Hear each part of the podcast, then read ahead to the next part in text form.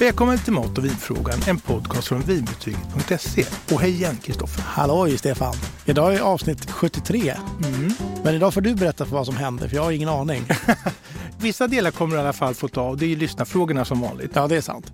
Men vi, har, vi ska prata om ett särskilt vin från Frankrike, från området Chablis. Härligt. Och sen så tänkte jag faktiskt, ja, det var ju en serie förra gången som handlade om vin. Ja. Idag så tänkte jag tipsa om en film som handlar om mat, det är också Frankrike, som jag tycker supermycket om och den är på SVT Play. Härligt. Ja, det är faktiskt en feel med dramatik. Ja, men vad bra. Men Chablis, det låter ju väldigt fint. Ja, men det är det också. Det är, och Chablis, då handlar det om att det är både ett område och så när man pratar om det så säger man Chablis, så själva vinet, båda heter Chablis. Mm, just det. Det är lite rörigt det här. Ja, det kan man ju tycka, men om du tar champagne, det är samma sak. Just det. Ja, området heter champagne och drycken heter champagne. Och liksom sammanhanget avgör om jag säger att jag vill ha lite champagne. Då tror ju inte du kanske att du får en... En, en, En schysst resa. Ja, no, eller, Eller en jordklätt. Ja, en jordklätt av mig. Utan du får en dryck i ett glas. Det är lite särskilt med franska vinetiketter. Och där skriver man ju ofta ut sitt område för att man är stolt över det. Det är känt, det är etablerat och det är liksom som en garant. Just det. Och förra avsnittet då pratade vi om det här eh, Chateau Saint Michel från Washington State. Just det. Och där skriver man ut druvnamnet stort. För att Washington State inte är så stort i sig. Nå, ja, precis. I Och, världen, liksom. nej, och signalerar att det här var då Chardonnay. Men i Chablis använder man ju druvan Chardonnay också med Just bravur. Men man skriver inte på etiketten. Nej. Det ska du känna till. Liksom. Ja. Chablis, då är, det Ja. Chard- då är det Chardonnay. Det är bra att vi är här och lär folk det här. Ja. Och mig. Men det här gäller ju lite vad ska vi säga, namnkunniga, erkända områden. Man, ko- vi kommer in på det. När, det är inte alltid fransmännen är konsekventa med det där utan ibland så gör de avsteg från det där. Men eh, det är ju som om du säger då Bourgogne. Eh, Röda viner från Bourgogne det är ju oftast druvan Pinot Noir. Just det. Uteslutande, men det skriver man inte. Nej. Men alla andra tycker att det här är fantastiskt. Står det på Pinot Noir med stora bokstäver. Just det. Finns det också röda viner från Chablis?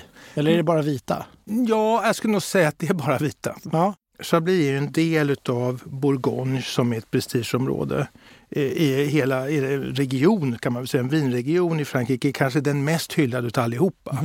Förutom då champagne för mousserande. Men Bourgogne är ju ansett och i Bourgogne så ligger Chablis i norra delen. Mm. Men runt Chablis-gränsen i Bourgogne, där gör man röda viner av världsklass. Okej. Ja, och även fina, andra fina viner. Så Chablis har ju då sin inriktning med bara vita. Det är väldigt uppdelat det där. Ja, det är det ju. Och jag tror ju att det handlar om att eh, om man är vinbonde så märker man vilka druvor kan växa och utvecklas med bravur här så att säga. Vad har vi för förutsättningar? Då handlar man titta på vad är det jordmånen? Det är kanske vindar från eh, berg eller det är lä eller är det eh, lite höjd? Är det syd eller är det norrsluttning etc. Och hur är det med vatten och, och sådana saker. Jag fattar. Och det där väger man in då. På franska så pratar man om, eller i Sverige står i var och varannan vinspatt, terroir.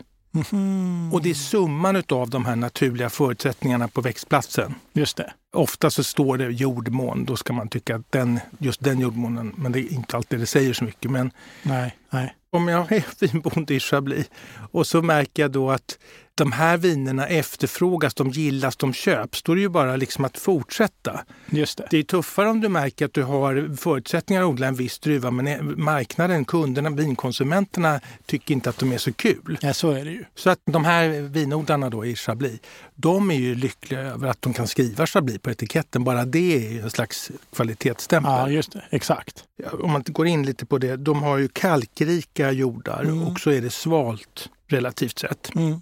Och det gör att druvorna får växa långsamt och hinna mogna och hinna få utvecklas. Så att det blir en krispig fräsch smak, den här Härligt. kylen. Ja. Så det är ju då kännetecknet för Chablis. Ja, men jag, ja, men det, jag fattar. Ja. Men även här, som i vissa andra ställen, finns det en rangordning här? Ja, det har man ju. Och eh, den finaste klassen, det är lite rörigt för att ibland så är den finaste klassen Grand Cru och ibland så kan det vara Premier Cru. Alltså i Bordeaux. Att de inte är så konsekventa? Nej, alla har det det är egensinnigt. Man har egna Ja. lagar och regler. Ja. Och vinlagarna är ju heliga. Sådär. Men den finaste klassen i Chablis det är Grand Cru. Aha. Och under den kommer Premier Cru. Mhm. Och sen kommer Chablis. Bara Chablis? Ja, bara Chablis. Det är en klass i sig. Ja. Och sen så har vi då den enklaste som heter Petit Chablis. Aha, den lilla Chablis. Ja, och den tror många att den är fin. Mm. Det är inget fel på den, men den är den enklaste av dem. Okej. Poängtera det. Ja. Så om man står med en Chablis och en Petit Chablis som kostar lika mycket, jag hade valt Chablis. Men vad är det som avgör vilken klassen ett vin hamnar i då? då? Ja, jag tror ju att det där är inte lätt att rå på, utan det är ju då, du måste bevisa dig. Aha. Här är vingårdsläget, så kommer väl folk att inspektera det. Är det som Michelinstjärnor då? Ja, fast jag kan tänka mig att det inte är anonymt. Liksom. Nej. De dyker inte bara upp och sticker iväg sen och skriver något. Ja, just det. Ja, men de tittar på vingårdens läge och förutsättningar. Mm. Och där finns väl, kan jag tänka mig, det finns inga fina vingårdslägen som inte är kända. Utan har man ett bra läge, då har det eh, liksom, en, en beskrivning och en, en historik och allt det Ja, här. jag fattar. Så historiken är med också i det här. Mm.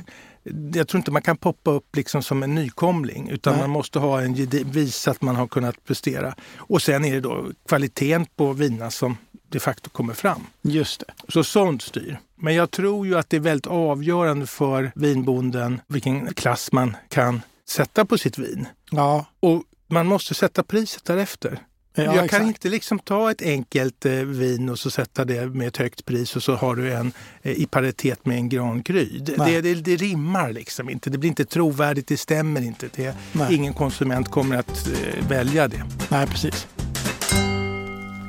Jaha, nu är det inte så långt från till jul här då. Det kanske blir någon glögghistoria. Ja, det kan jag tänka mig. Jag tycker det är rätt intressant det där med glögg. Va? Det är ofta eh, efter två glas så blir det lite sött. Va? Ja, man, det behövs inte så mycket innan Nej, man är så färdig. mycket tända ljus. Det är liksom som man är i en stor varm kofta på något sätt. Va? Ja. så ryker den här glöggen och det. Och då kan jag ju tycka, tänk dig att om jag skulle ha en glögg då Mm. och så skulle jag, då frågar man någon så här, du kanske får ett glas kallt vitt vin, en chablis. Mm. Jag tror att det skulle göra jättesuccé. Så Ja. för att bryta av det här söta. Så det kan man ha hemma som en liten side-order. Jag gissar efter allt detta att du kanske har ett litet vintips från Chablis. Ja, men det har jag absolut. Och eh, vi vill ju vara lite konkreta så man får med sig något matnyttigt när man har lyssnat. Det här är då ett chablis från vinhuset La Roche. Det Och låter la- fint. Ja, men det är så fint också.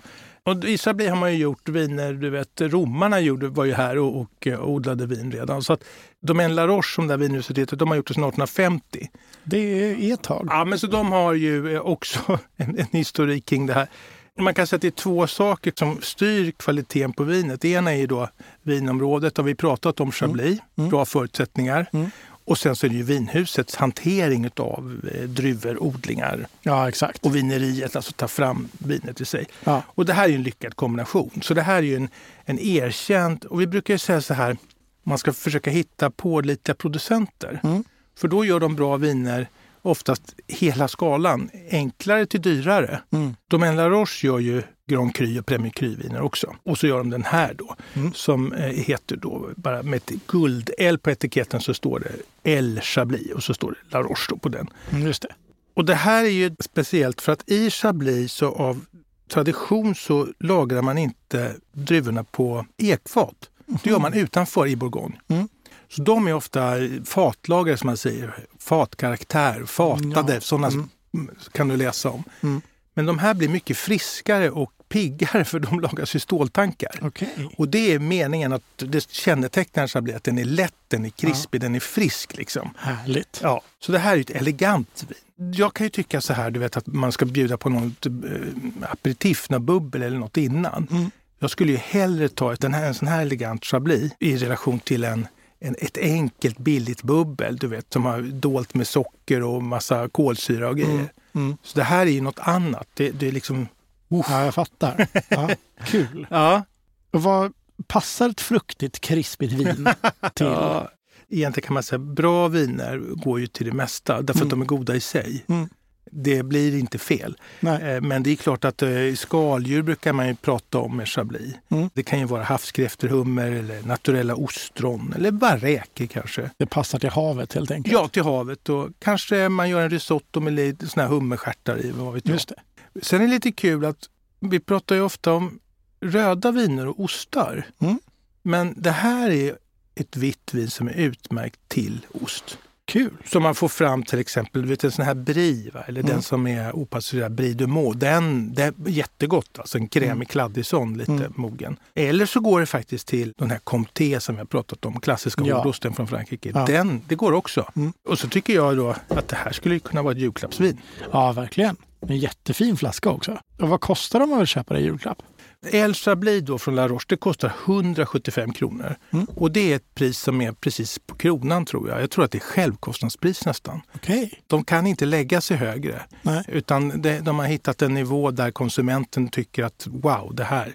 Mm. Och då finns det ju Chablisviner naturligtvis som kostar betydligt mycket mer. Mm. Så det här är ett mycket bra vin för pengarna. Kul. Och det är jag kan ju tycka att till julens rätter så kan ju den här komma fram. Att Ja. man har den hemma. Eller att du kom förbi och så vill du ha någonting att dricka så bjuder man på det här. Och vad är det för artikelnummer på denna julklapp? Ja, den har då 799,25. Ja, otroligt. Och för 175 så känns det ändå som att det räknas som ett finare vin. Mhm. Men även det här har ju skruvkork. Mm. Kul att du ser det. Mm. Det är ju lite utmärkande för Chablis. Det visste jag inte. Ja, men fina vina, vita viner där har skruvkork. Jaha. Och det finns flera skäl till det tror jag. Mm. Att det första kanske är då att du slipper korkskador. Jag tror det är upp till 6% av viner med naturkork som blir korkskadade. Mm, just det. Men jag tror att huvudskälet är att man vill att vinet ska vara ungt. Det kommer inte in något syre, det oxiderar inte, den är tät korken Mm. och då behålls krispigheten. Det här ska liksom inte bli fylligare med tiden, eller det ska inte, Nej. nej. utan det ska behålla, det ska ha den här unga fräscha karaktären. Det. Så det är utav godo. Och eh, det här är ju då ett bra vinhus. Jag ser ju andra vinhus från Chablis som och, att man har skruvkork. Mm. Och det är ganska modigt kan jag tycka, du vet, Ja. i traditionen. Köper Verkligen. du Grand Cru Chabliser, Ja. då tror jag du ser en naturkork. Just det. Bara för då, det vågar de inte. Nej, jag tror att de kan få bli lite med åren. Har du något mer julklappsvintips som kanske är lite billigare?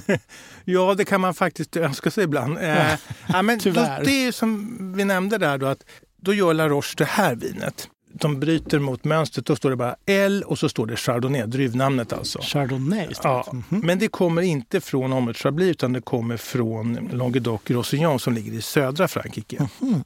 Och då blir det en annan prislapp. Mm. Det är inte känt för vita viner på det sättet. Så att Nej. man skriver inte ut den, då skriver man ut druvnamnet Chardonnay som folk vet. Men jag antar att det är bra ändå med det här stora vinhuset bakom sig. Ja, eller stort, det, det är inte enormt, men det, det är kvalitetsvinhuset. Precis, Ja, det, så är det ju. Och man gör ju det här efter bästa förmåga. Så att i Languedoc där så odlar man druvorna på hög höjd. Ja. Och det innebär att det är svalt. Just det. Då får man den krispigheten och så är det torrt samtidigt. Mm. Och jag tycker väl att det här det har fått fyndstämpel i många medier det här. Mm. Och det kostar 109 kronor så det är ett en superbra pris. Ja, verkligen. Och vad är det för artikelnummer på det då? Eh, där har vi ett trevligt som heter 5649. Aha, Ett kort. Vad Ja. härligt. verkligen. Och det här vinet det är ju sånt där man kan ha hemma. Det går ju till det mesta. Mm. När man vill ha ett bra vitt vin så tar man fram det här. Mm. Och du vet det här med fatlagrat Mm. och inte som de här som inte är då fatlagrade. Det är en vattendelare. Det är verkligen eh, en publik som gillar det fatlagrade, väldigt fylliga. Och det finns de som vill ha det lättare eleganta. Mm. Men det, det är sällan någon säger så här Åh, vad tråkigt att den inte var fatlagrad, vad lätt och elegant den var. det är ingen Nej. som gnäller på det. Nej, det är sant. Däremot så kan man få lite sådär från, från andra som, "Mm, hoppsan vad var det här då? Ja, just det. Ja, jag tycker nog också om det här som inte är lagrat, just när det kommer till vita. Mm. Nu är det dags att dela med mig av en liten lyssnarfråga. Ja. Min, min del i podden. Mm. Och det är Lars som har skrivit. Mm. Han skriver Hej! Jag letar efter ett vin i 2 till 400 kronors klassen som passar till anklever som ska ätas med fikon. Det kommer bli en del sötma i maträtten. Har ni något tips? Och han undrar även om vi kan tipsa om en prisvärd champagne som går bra ihop med hummertoast. Här ska han ha en riktig dundermiddag. Mm. Kul fråga. Det här är ju då lite kluriga saker.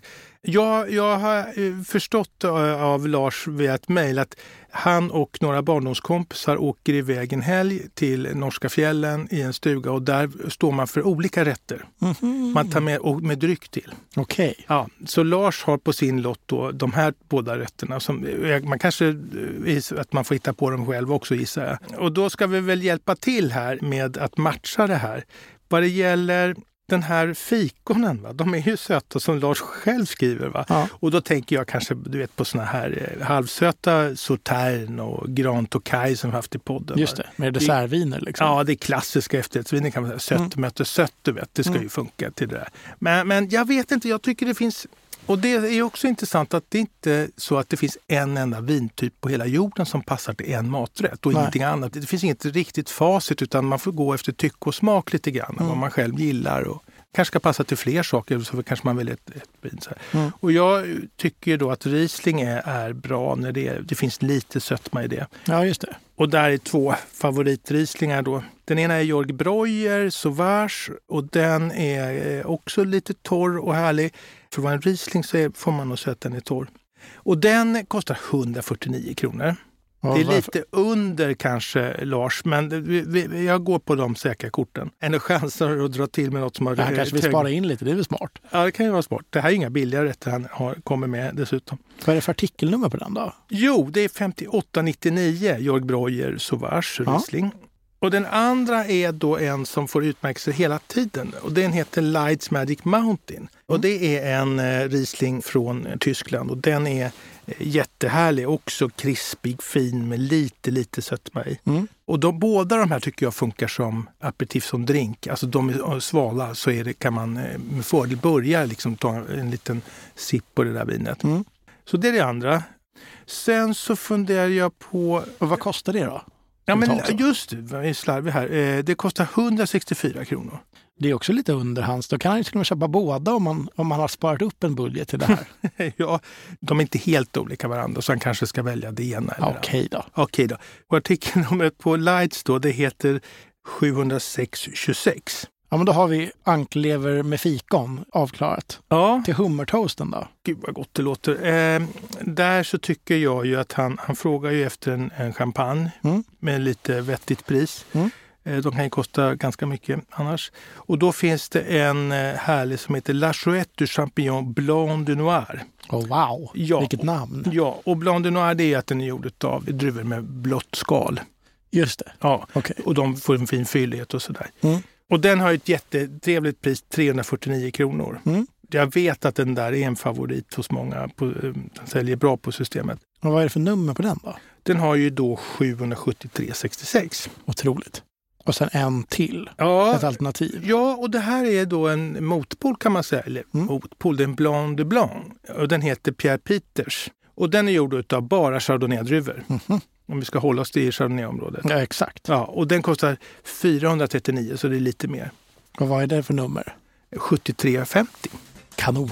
Ja, Då är det en Blanc de Noir eller en Blanc de Blanc. ja.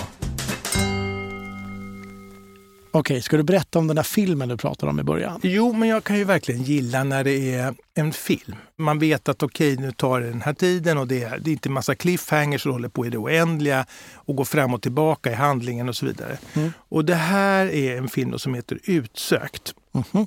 Eh, Delicieuse på eh, franska. Ja. Pratar man, ja. Pratar om franska filmen också. Ja, Ja. vacker franska. Och de pratar franska med ett relativt vanligt tempo. Det är inte så uppskruvat. Så att man hinner uppfatta den vackra franskan. Just det. Men de pratar inte jättemycket, framförallt inte kocken som är huvudperson. Han är tystlåten. Han är Mhm. stor och butter och säger inte ett ord för mycket. Men, Okej. men utstrålar ju auktoritet och pondus och kunskap i köket. Och det här är då en film som utspelar sig strax före franska revolutionen. Mm. Du vet hur franska krogarna utvecklades? Nej, men det ska jag få reda på nu. Ja, det här har inte egentligen, det säger de väl kanske inte i den här filmen riktigt, men slotten och hoven och alla de här eh, som fanns runt på stora gårdar och herresäten hade ju då fina matsalar och Mm. kockar. Mm. Och efter revolutionen när hela adelsskiktet i stort sett försvann så blev kockarna ju arbetslösa. Ja, ja, och då okej. började de öppna eh, restauranger Smart. eh, ja, vägkrogar eller vad det nu blev för Mm. någonting utav det där. Mm. Eh, och tog med sig sin kunskap ut. Mm. Och det här finns en antydan till det här, för det här är precis före revolutionen. Mm. Den här är så tydlig i sin dramaturgi, jag vill inte berätta för mycket spoilers. Mm. Men den här kocken, han kommer att starta eget under jävligt knappa förhållanden efter att ha varit hos en hertig. Mm. Och till hans det här ganska enkla stället där det kommer diligenser från ja, häst och vagn från Paris för att stanna och äta mat och vila och få, hästarna ska dricka vatten och sånt där. Ett sånt ställe har han då som är totalt under isen när han kommer dit. Och då är det en kvinna som kommer dit. Lite mystisk kan man väl säga. Hon har något dolt förflutet. Mhm. Mm, ja, det är både dramatik i det här och det är lite kärlek och, och så här. Och det är fantastiskt fint filmat. Okej. Ja, det är också stor skärm som jag sa förra gången. Ja, men det här är du vet, det är bokskogar i olika färger. Han har ett, ett kök i, i det här värdshuset Mm. som är en lång bänk där, det, där han står och hackar schalottenlök. Och så, han, hertigen ska komma på besök och beställer en eller hertigens älskarinna då, det var ju inget man dolde, det var man väl stolt över. Ja, just det. Ah, Före metoo kan jag tycka. Eh, Verkligen. då i alla fall var det en eh, kanelmousse som hon hade beställt och han vägrar göra det för han tycker det är liksom pyntad mat. Och så står han och hackar du vet, jättemycket schalottenlök sådär snabbt på en skärbräda. Tjoff, tjoff, tjoff, tjoff. Och sen jag jobbar med rena smaker. Jag jobbar med timjan, jag jobbar med rosmarin, jag jobbar med schalottenlök och så här. Och det är så jäkla skönt. Va? Det här är inte excesser i mat på så man blir hungrig men det är inte riktigt det. Det är, ja, det, det är vackert alltså. Det är otroligt vackert. Och den har satt kvar den här filmen efteråt ordentligt. Den, den poppar upp. Va? Det är en feel med dramatik och romantik. Och eh, den är på SVT Play till 7 januari tror jag. Mm. Så det här kan ju bli en julfilm. Ja, verkligen. Du vet, du är lite trött va? så kryper du upp i soffan med en filt och sådär. Så ligger du där och kikar. Det skulle vara härligt. Ja, då kanske vi börjar bli färdiga med det här avsnittet. Mm. Men vad, vad händer mer? Ska vi ses mer framöver nu eller? Ja, jag tycker vi måste prata lite champagne och nyår. Ja, Och sen så innan dess kanske vi ska klämma in ett julklappsavsnitt. Alltså drycker eh, till jul ja, som kluckar. Och det är en jättebra present. ja verkligen. Man kan ju hitta viner från jag menar, ett par hundra kronor och lite uppåt. Och alla blir jätteglada. Står du fortfarande med förra årets julklappstips? Det var väl en karaff från Riesling? Från Riedel menar du kanske? Ja, just det. Det gjorde jag säkert. Alltså det finns ju mycket tycker jag som kring mat och dryck som man kanske inte går och köper till sig själv men är Nej. väldigt uppskattat att få. Ja, verkligen. Och så kan jag ju tycka om när det finns Jag jul... har fortfarande inte fått den karaffen av dig, Stefan. Jag önskade mig den. Jaha, förlåt! Nej, jag men det kanske Nej, nej, blir nej, jul var- igen. Det kanske blir jul igen här.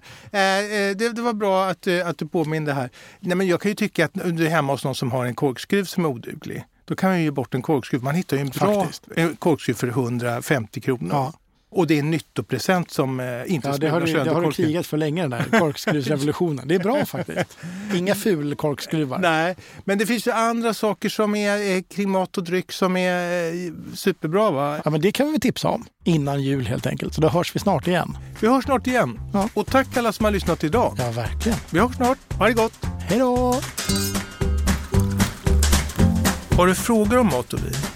Alla frågor är välkomna. Mejla till mig på stefanvinbetyget.se